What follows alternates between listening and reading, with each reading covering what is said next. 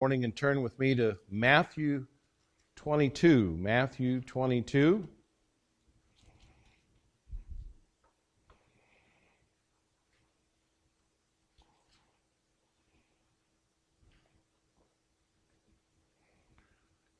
And this morning, as I just sang about the Lord Jesus Christ being our anchor, well, we need to ask the question as Jesus asked the question of those who were challenging him in his day who is Jesus Christ? Who is Jesus Christ? Matthew chapter 21, we'll be looking at verses 41 through 46. You know, at the heart of the Christian message is the question Who is Jesus Christ? Someone might say he's the Son of God. And here we could discuss something of the deity of Christ and how he gave evidence of being God and the claims to deity made by Christ and his disciples. Someone else might say, well, he's the Son of Mary. Here we could talk about the humanity of Christ and set forth the doctrine of the incarnation and the reason Christ became a human being. And then you might even hear, well, he's the brother of Socrates. Now that's an interesting statement. And here we would compare Jesus with Socrates making it clear that Socrates was merely a man, and a troubled one at that, while Jesus, Christ, was raised from the dead. Now, we cannot presume that people know who Jesus Christ is, not even in our own community. The Muslims think he is a prophet. Christian science says he was a mere man living out the divine ideal. Hare Krishnas believe he was another guru. Jehovah Witnesses claim that he's created being known as Michael. The Mormons call him the spirit brother of Lucifer. Unitarians say he was just really only a man. And we can cross paths with any one of these groups and more in our community and society this, in these days. The great sticking point of the discussion is this very question here who is Jesus Christ? And until one crosses that great question, there is no hope of understanding why we exist or even our purpose in this life. One's understanding and belief concerning Jesus Christ affects everything in life and eternity. So, in the answer to the question, it cannot be taken lightly. This is an answer to the question uh, that we cannot ignore at least without dire consequences. Who is Jesus Christ? Christ himself will ask this question with different words in our text here. How will you answer his question this morning? Notice with me, first of all, questions to think about. Our text here contains four questions. What do you think concerning the Christ? Whose son is he? How then David, uh, does David, by the Spirit, call him Lord? And if David then calls him Lord, how is he his son? Now, the first question that Jesus asks puts uh, them on the spot and gives, a, gives consideration to the burning question of the day.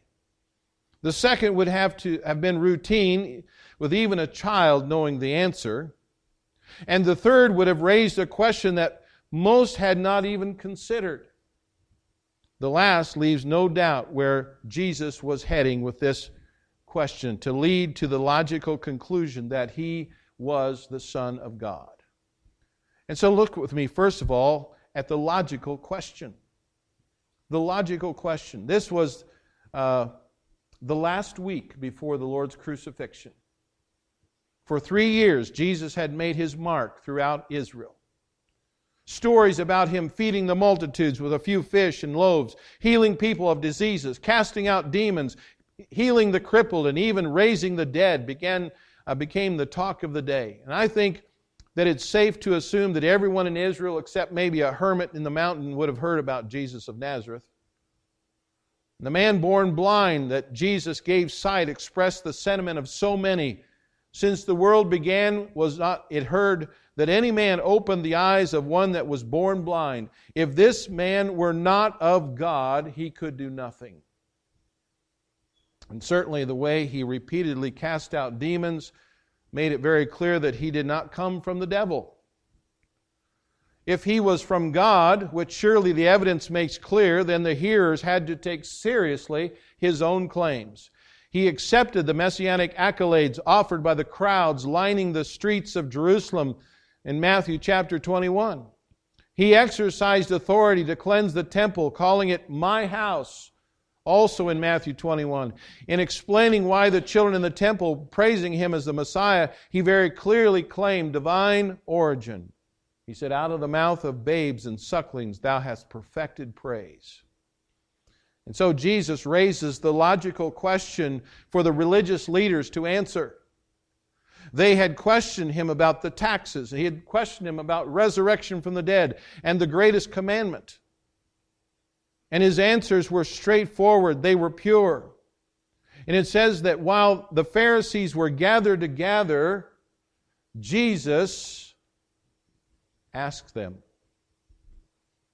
He did not let the group leave without aiming a logical question for their consideration. And to answer it would have radically altered everything in their lives. It would have changed their entire worldview. It would have changed their associations and their friendships. It would have affected their families and their careers. And by the way, it still does. It still does. What do you think about the Christ? Now, this was no new subject for the Pharisees. Especially since the days of David, Jews had looked for the Christ to come. The title means anointed one. Christ means anointed one. And it clearly meant the Messiah that God had promised as the Redeemer of Israel. And when Israel was scattered throughout the ancient kingdoms of Assyria and Babylon, longing for the Messiah increased and the surge of nationalism during the time of the Maccabees fueled the expectancy of Messiah. And during this era, Pharisaism was born, wrapped with uh, messianic fever in infancy, and continued on to the days of Jesus. And so, what did they think about the Christ? Now, you can be sure they had their opinions. Yet, in the face of Jesus Christ, who gave such demonstrative evidence of being from God and who spoke with such unique divine authority, they could say nothing without condemning their own unbelief. And the question was carried with such clear pointers to Jesus Christ that he knew they would not answer. And so he narrowed his opening question to one that would have been a part of any Jewish home in their religious instruction Whose son is he? And the response came quickly Well, the son of David. Safe. They thought themselves to be with such an answer. Everyone knew that God had promised David that one of his descendants would sit eternally upon his throne. His rule would extend to the nations of the world so that his kingdom would have no end. David spoke about it in the Psalms, as did uh, Isaiah and Micah. David's son would be their deliverer. But what did that entail? Being David's greater son, what implications were found in that simple response, which, much like the quick responses that we get when we ask questions about Jesus Christ, well, he's God's son, uh, he's the Savior, uh, he's Lord, uh, he's the King. Now, that's all true. But what does that imply? What does that mean for him to be Savior and Lord and King? If Jesus Christ is God's Son, if He is Savior, He is Lord and King, then knowing this affects everything. So we have the, uh, the logical question. Secondly, we have the vital question. And that's why I consider this question, who is Jesus Christ, to be vital to any discussion of Christianity or eternal life or even our purpose in this world. The way you treat the answer to this question will affect you forever. The Pharisees responded, The Son of David, as though that was adequate. But to make such a claim is quite involved, as Jesus quickly points out. It's not a man- matter of simple family descent. The son was no field general or just a territorial king. David himself called him the Lord. Now, our familiar, familiarity with that title, Lord, we use it often in our discussions as Christians or in our prayers. We use the word Lord. And sometimes our familiarity with it may hinder us. We've grown so accustomed to singing hymns about Jesus Christ as the Lord. It's a part of our religious vocabulary. And but consider how shocking it was to the Jews of Jesus' day. The word Lord there was used as a respectful title of a dignity and even used in a way that we could use the word sir. And that was just not the way, uh, not the case in the way Jesus had used it with them. That's not the way he was using it. He wasn't to say, You call me sir. No. Matthew writes in Greek, but Jesus spoke in Aramaic using the, ter- the title Adonai. And that name was reserved for the Lord God or the Lord Jehovah. This son of David, Jesus points out, was called Lord by David. In Psalm chapter 8 and verse 1, O Lord, our Lord, how excellent is thy name in all the earth who has set thy glory above the heavens. David the psalmist goes on to describe the Lord's handiwork in creation of the universe and the crowning creation of man over whom he rules as Lord. This was the Son of David.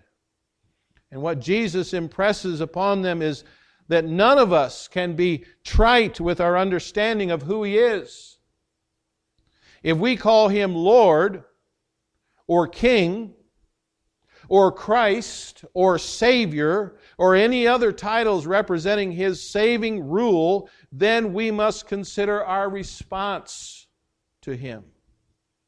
The Pharisees quickly called the Christ the Son of David, but he, they refused to bow their knee to Him. They had developed their own neat little package of what the Messiah would be like and could only accept what they had designed him to be. In much the same way, many in our own day reject Jesus Christ as he is revealed in the gospel because he doesn't fit into their self designed framework as a Savior or Lord. And what do you say that, who do you say that he is? So you have a logical question here, you have a vital question, because these are important questions to think about.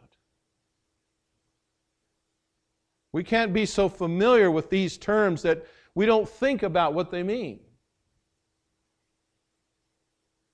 Because, secondly, there's a person to understand. The person to understand. While the Pharisees and the Sadducees asked Jesus questions to try to undermine him, to trick him, Jesus asked them questions to force them to think and think upon some shocking realities. The Son of David, whom they professed to expect, had to predate King David. By virtue of his authority, he had to be God. This is precisely what Jesus proves to the chagrin of those who had already figured it out. Notice first an authoritative voice. Jesus believed in the Spirit inspired authority of Scripture. Verse 43, look at it there. It says, How then doth David in spirit call him Lord? He quotes the first verse of Psalm 110, one of a number of messianic psalms. There's also many others Psalm 2, 22, 45, and 72, many others. But the original Hebrew superscript calls it a psalm of David. And while David was the human author, Jesus makes it clear that David spoke this psalm under the inspiration of the Holy Spirit. No hand emerged from heaven to write the books of Scripture. God used human personalities. He used human experiences and often their own research. He used that. But the Holy Spirit was the one who superintended the personalities and the minds and the creativity and the abilities of each biblical writer to give us the Word of God. Peter tells us, knowing this first, that no prophecy of Scripture is of any private interpretation, for the prophecy came not in old time by the will of man, but holy men of God spake as they were moved by the Holy Ghost. Of course, we know Paul says all Scripture is given by inspiration of God, it's God breathed. We're not dealing with just another inspiring religious book that you'll find down at the Christian bookstore. We're dealing with the Word of God. The specific truth that God intended humanity to have that would reveal Him, His purpose for humanity, His demands, His judgments, and thankfully His way of salvation has come due to the breathing out of God through human personality to give us the Holy Scriptures. Jesus Christ believed that, and that's good enough for me. Ironically, the Pharisees would have agreed about the divine inspiration of Scripture. The problem was they were not looking at the logical conclusions that would be drawn from Scripture concerning the Messiah. And mere belief in the Scripture's inerrancy is not adequate if we fail to be changed by the inerrant Word of God.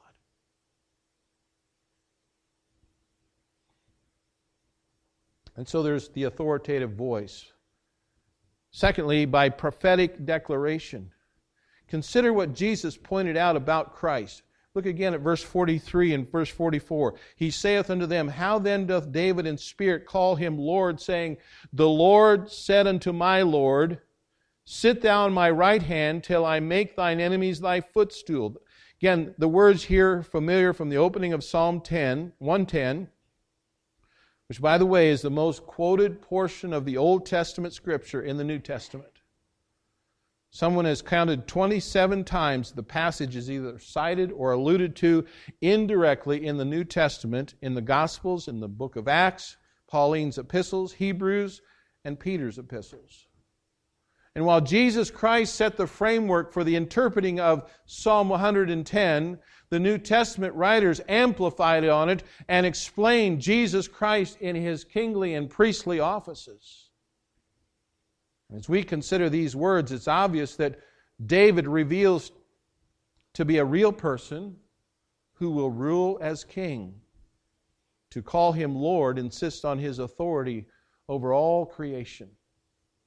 His position is clearly one of authority, as well, sitting on the right hand of the majesty on high. His kingly dominion expresses a rule that cannot be overturned or expire by time or overthrown by a revolution. He rules until every enemy is put beneath his feet. The expression comes out of the practice in ancient times of conquering kings placing the heels on the necks of their conquered enemies. The psalm, psalmist continues by the Lord saying, Rule in the midst of thine enemies. When Jesus Christ declared that the kingdom of God was present, that it had come, he began to fulfill his Old Testament declaration. And though in the midst of his enemies he rules as Lord of all, with a rule manifested by the disciples that bowed the knee to him as Lord, and it continues on to this day in every part of this globe. I wonder this morning do you believe the Scriptures are the very Word of God? Do you believe it? If God has promised such a king and such a Lord as Jesus Christ, then we would be even more foolish than the Pharisees to turn away from him. For as Lord, every person in all of humanity is subject to his rule. And we don't like that. We don't like people telling us what to do, let alone God. We rebel against that. Every person must one day bow before Him and confess that He is Lord. You may not like to do it today, but someday you'll do it. The confession of Christ as Lord may have cost many of the early Christians their livelihoods and often their lives, but it will satisfy them for the ages of eternity, while those denying Christ as Lord to satisfy their own selfish temporal desires will have to endure His wrath for the ages of eternity. They'll be lost for eternity. And yet they will bow. They will bow. So we have an authoritative voice, we have a prophetic declaration, and thirdly, we have him revealed as Lord.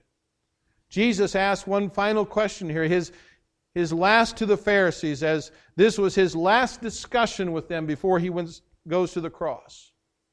And think how the Pharisees had dogged Jesus' steps in attempts to undermine him, and other times they over Uh, openly criticized him, and yet now they have one final question to consider about Jesus Christ. Verse 45. Look at it there, verse 45. If David then called him Lord, how is he his son? A thousand years earlier, David had acknowledged and confessed this future son to be the Lord. How could he still be David's son? Matthew uses the phrase son of David seven times in his gospel, with this being the very last one. Notice in Matthew 1 1, he calls him Jesus Christ, the son of David, as he begins his genealogy of Jesus. In, uh, there were two blind men who cried after him, Thou son of David, have mercy on us, in Matthew 9 27. And the irony here is that two blind men can see that he is the son of David, but the enlightened religious leaders of his day, they couldn't see it. There's a third usage in chapter 12, verse 23. The crowds that witnessed the power of Jesus Christ in healing and delivering the demon possessed man said, Is not this the son of David? Even a Canaanite woman who came to him for help with her demon possessed daughter called him, O Lord, thou son of David, in chapter 15, verse 22. Two more blind men in Matthew 20, 30 cried out, Have mercy on us, O Lord, thou son of David. And the crowds during the triumphal entry into Jerusalem hailed him, Hosanna to the Son of David. Blessed is he that cometh in the name of the Lord. Hosanna in the highest.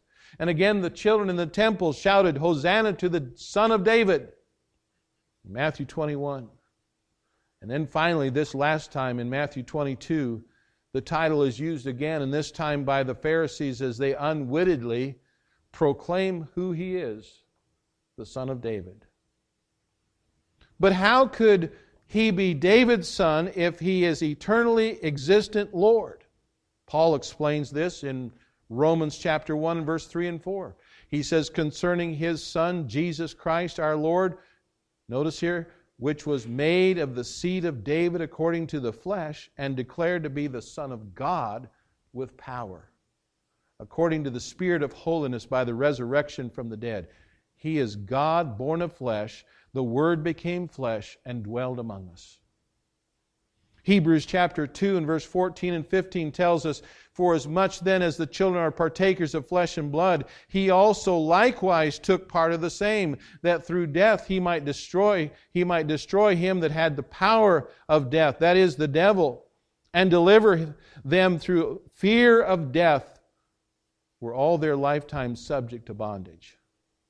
And so through the incarnation, God came to us not as a phantom or a hybrid creature or some kind of weird thing, but he came one of us. God had become had come among them. Jesus was telling the Pharisees, they were gazing upon God. God in the flesh. Every evidence pointed to him, his miraculous conception and birth, his miraculous power, his power over nature, his words spoken in divine authority, his holy and sinless life, his affirmation by the divine majesty from heaven at his baptism and his transfiguration, his God satisfying death, and finally, with great exclamation, his resurrection from the dead. Son of David, Lord of all, sovereign King, he is indeed, and he must be believed upon, or else we have frittered away our lives and cast ourselves into the abyss of God's wrath. God did not send His Son into the world for us to offer our opinions about Him, or to ignore Him, or to waffle in our response to Him. He sent His Son that we might believe, and in believing have life through Him.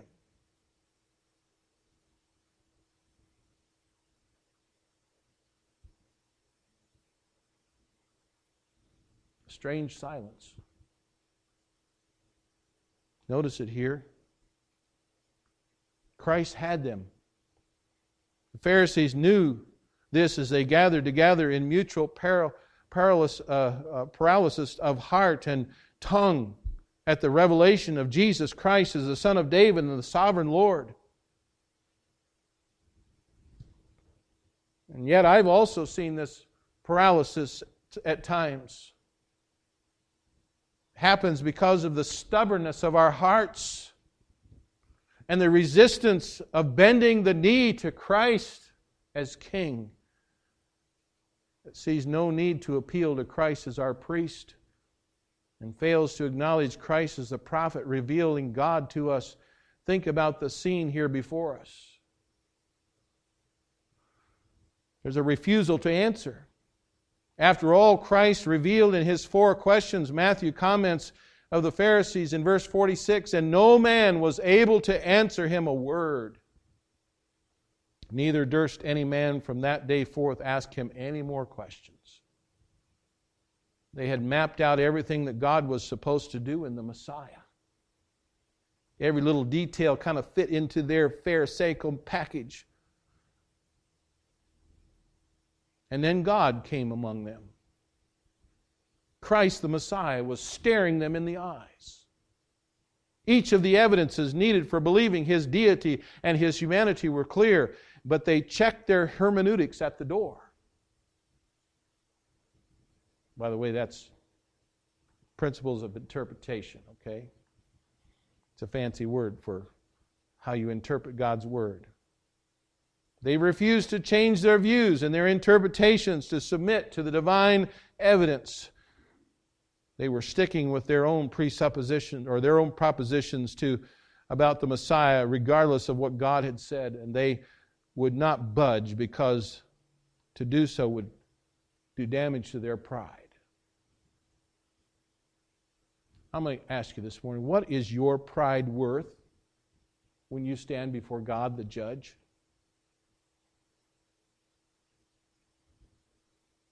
How many among us, do, people do we know, and perhaps even here today, have such pride that they will not bow their knee to Jesus Christ, the Lord, the King? They will not make him Lord of their lives. They will not make him their Savior because of pride. A refusal to answer. That's pride. But there's also condemned by the silence. We can say that the Pharisees did not say anything mean spirited. We can give them credit for that. No, they said nothing critical of what he had spoken and revealed. They just were silent. Their silence in the face of such revelation of Christ as God's promised Messiah condemned them as unbelievers and rebels against God no one was able to answer him a word. Who is Jesus Christ? Think about how you would respond to that question. Because in reality, each one of us must respond to that question. And we must do so not just with our lips, but with our whole being. Look at the words of Jesus Christ. Who is Jesus. As someone pointed out many years ago, Jesus Christ is either a liar, a lunatic, or he's the Lord. If he's a liar, then he disregard him and his supposedly good news of the gospel. If he's a lunatic, then just laugh at him as good riddance of a deranged man killed on the cross. But if he's the Lord, the Lord as the Scripture claims, as heaven itself bears witness, then you have no other course in life but to follow Him. Who is Jesus Christ? How would you answer this question ultimately? You see, the way you answer this question ultimately means everything. It's a life and death matter. Now, you would have to agree with me. That's serious, isn't it? We start talking about life or death, that's serious. And I trust this morning you can answer that question.